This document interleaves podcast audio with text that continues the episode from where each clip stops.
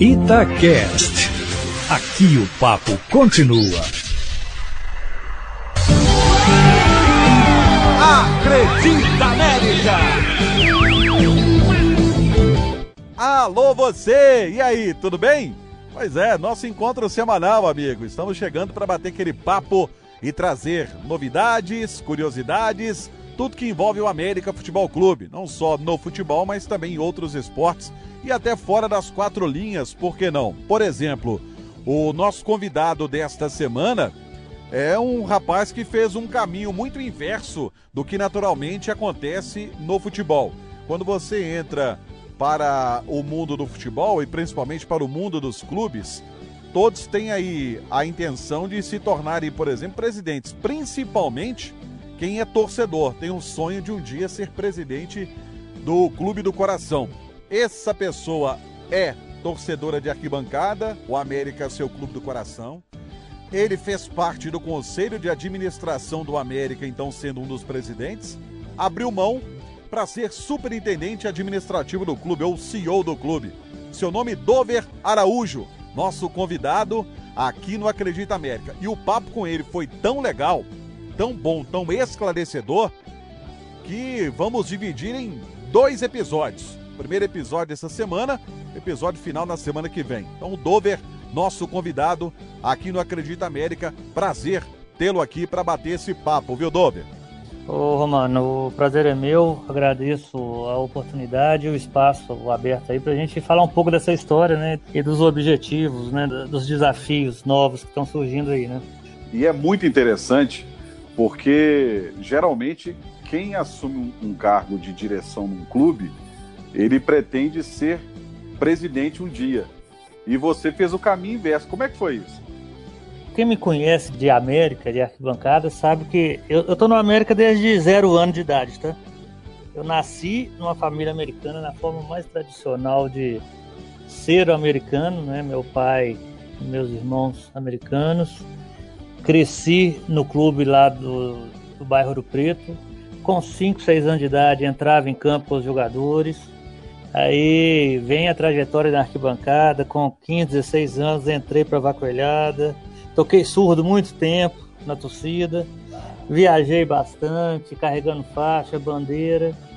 E em 2005 eu recebi o convite para ingressar no Conselho Deliberativo do América. Eu já participava da vida política do América como torcedor, participava de algumas reuniões e recebi o convite para ingressar no Conselho Deliberativo. Eu já tinha uma, eu era sócio cotista e de lá para cá veio aumentando essa dedicação, esse trabalho que é um trabalho por amor, né, Romano? É uma dedicação incondicional, não remunerada e por, por amor, por tentar levantar cada vez mais o nome do América. E, e eu vim em conselho deliberativo, depois dois mandatos como conselho fiscal e recentemente, no último triênio 2018-2020, eu fui convidado a participar da chapa do Conselho de Administração, que é o, o órgão estatutário equiparado ao presidente dentro do América e onde traça todas as estratégicas, traça o, os projetos, é o controle do time, né? Então é mais ou menos, falando de forma rápida, essa é a história do, do minha trajetória dentro do América, ou seja, de arquibancada mesmo, chegando até hoje no, no conselho de administração, fazendo essa pausa, né? E aí recentemente, com a saída do Paulo Assis para outro clube. O Paulo tinha sete anos de superintendência do América. Em reunião interna, discutimos bastante como ir ao mercado buscar esse novo superintendente, qual seria o perfil. Discutimos com assessores externos nossos e foi confluindo para o meu nome. As coisas foram. É, as pessoas comentando que eu tinha o perfil ideal, porque enquanto membro do Conselho de Administração, eu já auxiliava o Paulo Assis em várias demandas do dia a dia na parte administrativa, financeira, contábil, fiscal, porque é a minha especialidade, minha formação. É, e eu tenho 30 anos de mercado dessa área, né, contábil financeira. Então surgiu o convite para assumir o cargo de superintendente. Eu fiquei muito agradecido, muito orgulhoso com o convite, porque é, agora eu estou fazendo uma união, que é o trabalho, com a, a minha vida profissional. Achei que foi uma oportunidade muito interessante e isso me deu uma grande satisfação. Você foi convidado, não foi intimado, não, né? Não, fui convidado, fui convidado a, a assumir e, e, e principalmente para dar continuidade ao trabalho que já vinha sendo feito pelo Paulo Assis de forma bastante positiva, porque eu, como eu já conhecia o time interno, os diretores, conhecia os projetos em andamento, é, a cultura, a política do clube, então já é um, um grande caminho percorrido é, se comparado à entrada de um profissional de mercado, uma pessoa vinda de fora, né? Então já ajuda bastante. E como é para você? Porque a gente sabe que quando a gente está na arquibancada, a gente tem solução para tudo, né? Torcedor tem solução para tudo, né? O, o, torcedor tem solução desde da montagem do time, de escalar o time, até administrativamente. Mas como é para você ter saído da arquibancada e agora assumir um cargo de tanta responsabilidade? Passa um filme na sua cabeça e daquela visão que você tinha, muita coisa é igual ou é completamente diferente? Como é que é esse cenário assim para você? Bom, uh, eu falo que a arquibancada é muito macia, né? muito macia porque é um espaço que você vai como fanático, torcedor, você esbraveja, você desabafa, grita e ali acabou o jogo, você fica chateado com a derrota, você sai feliz para comemorar uma vitória, passam algumas horas, alguns dias, ok, vida que segue. Diferente de você estar na coordenação, na, na gerência geral de tudo e independente de resultado positivo ou negativo, você tem a obrigação, você tem o dever de dar continuidade ao dia a dia da instituição, esquecer o lado torcedor, entrar com o lado gestor e atingir esse ponto de equilíbrio, esquecer que você é torcedor é um grande desafio. É, é, a gente tem que saber medir isso o tempo inteiro, porque você pode perder um título no domingo. Na segunda-feira você tem que vir para a empresa, você vai ter que realizar os pagamentos, você vai ter que participar de reuniões e tentar esquecer aquilo que aconteceu um dia anterior. É, é, é esse equilíbrio, esse ponto que eu tenho que me aprimorar, né? Mas é, acho que a coisa que eu vou alcançar com o tempo para justamente ser mais gestor do que torcedor. E mas já estava vindo, Romano. Como eu já estava no conselho de administração há algum tempo, eu já vinha fazendo essa mudança, né, de pensamento, de posicionamento. Então agora mais do que nunca o comportamento tem que ser outro. Esquecer um pouco o torcedor. Pois é. Agora a paixão do torcedor é o futebol, é o time e no seu caso tem o lado da administração de um clube como um todo. E o que chama atenção é que o América é muito responsável com suas contas. O América, por exemplo, é um clube que está em dia com o Profute e que prefere não gastar além da conta para montar um time do que deixar de pagar aquilo que é devido. E como é que é isso para você, assim, que, que, é torcedor ao mesmo tempo e sabe que existem essas limitações? Como é, como é trabalhar com isso? Não é uma surpresa para mim, porque eu já venho de uma corrente interna no clube onde o, o, o estar em dia, o compliance, ele é um fator de muita relevância, é importantíssimo, porque não adianta a gente fazer altos investimentos em atletas, em, no futebol, de uma forma irresponsável, sem consultar o nosso fluxo de caixa, sem ver qual é a nossa capacidade financeira, incluindo o impostos, incluindo fornecedores, incluindo folhas de salário.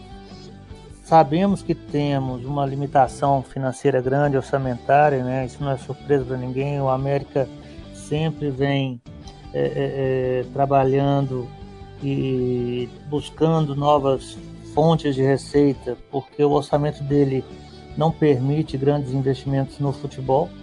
então, sempre temos essa responsabilidade de é, investir, buscar uma competitividade, se estamos na Série A ou Série B, é, porém sempre com muito respeito ao fluxo de caixa. É, não podemos dar passos maiores, que a gente sabe que podemos até fazer um, um, uma administração arrojada em um ano, porém o retorno ou, ou, a consequência vem no próximo ano, né, na forma de, de endividamento.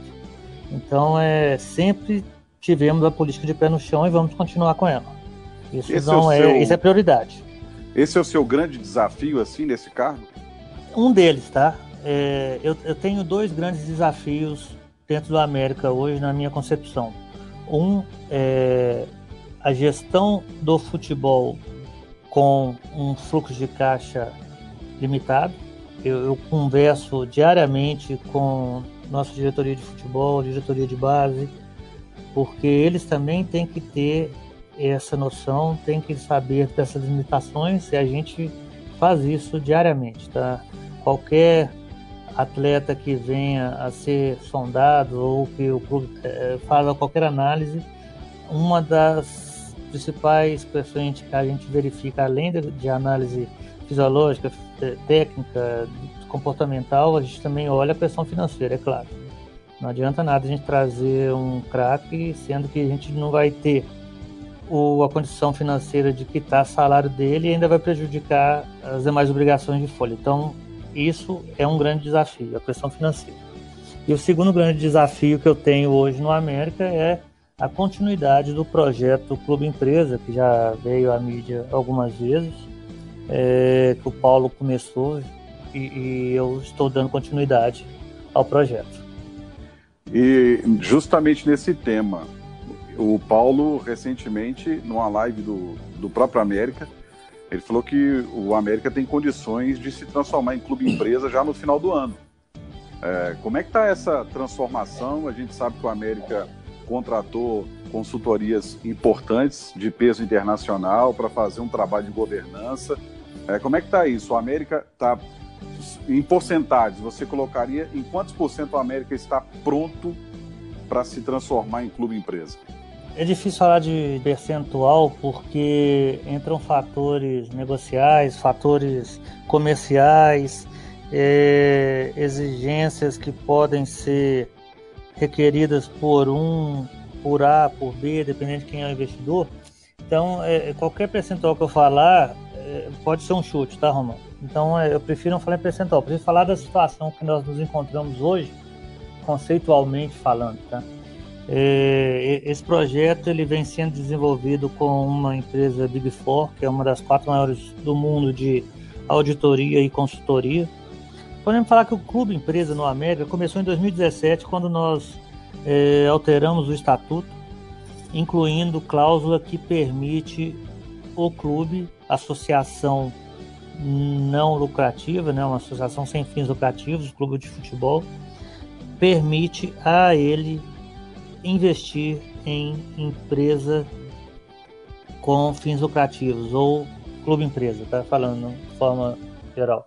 Então essa mudança começou em 2017 e desde de então a gente vem buscando melhorar os processos internos, melhorando a governança, os processos operacionais e um, um exemplo prático disso aí que o Paulo Assis saiu, era o superintendente, a vida do clube continuou normalmente, a, as diretorias funcionando perfeitamente como uma empresa do mundo corporativo. Esse já é um, um resultado da primeira etapa desse trabalho da consultoria que foi contratado, que é a da governança, é, onde, a, independente do mundo externo, a nossa empresa, a nossa instituição, ela tem uma continuidade de vida, independente se A, B ou C estão dentro dessa instituição. É, são diretorias que funcionam, que trabalham normalmente. É uma empresa. É, isso é um trabalho para tornar o clube é, organizado e atrativo para uma segunda fase do projeto, que é buscar um investidor externo, onde já foi comentado né, na, nessa live que você comentou e outras lives também de membros do, do clube, o América ele vai é, é, investir ou criar uma nova empresa, onde a intenção é ter um investimento externo de um capital novo, onde permita ao clube ser competitivo, é, tornar-se perene na Série A, que é o grande desafio nosso hoje, né? E ainda resolve a grande questão que eu falei que foi o primeiro ponto, que é o fluxo de caixa, a questão financeira. Porque com o orçamento atual que nós temos, Série B, sobe para a Série A, a gente sabe que a América sempre vai subir, bater lá e com grande risco de cair. Então é, é, a gente precisa mesmo de um dinheiro novo, de um capital novo, que é o que compõe esse projeto Clube Empresa. Tá aí o Dover Araújo, novo superintendente administrativo, ou como queiram, CEO do América. E na semana que vem tem o um complemento desse bate-papo, a gente conversando mais sobre as ideias dele para o América, o que ele pensa sobre o clube empresa, enfim, muita coisa boa. Então eu te espero semana que vem aqui no Acredita América. Acredita América! Itacast. Aqui o papo continua.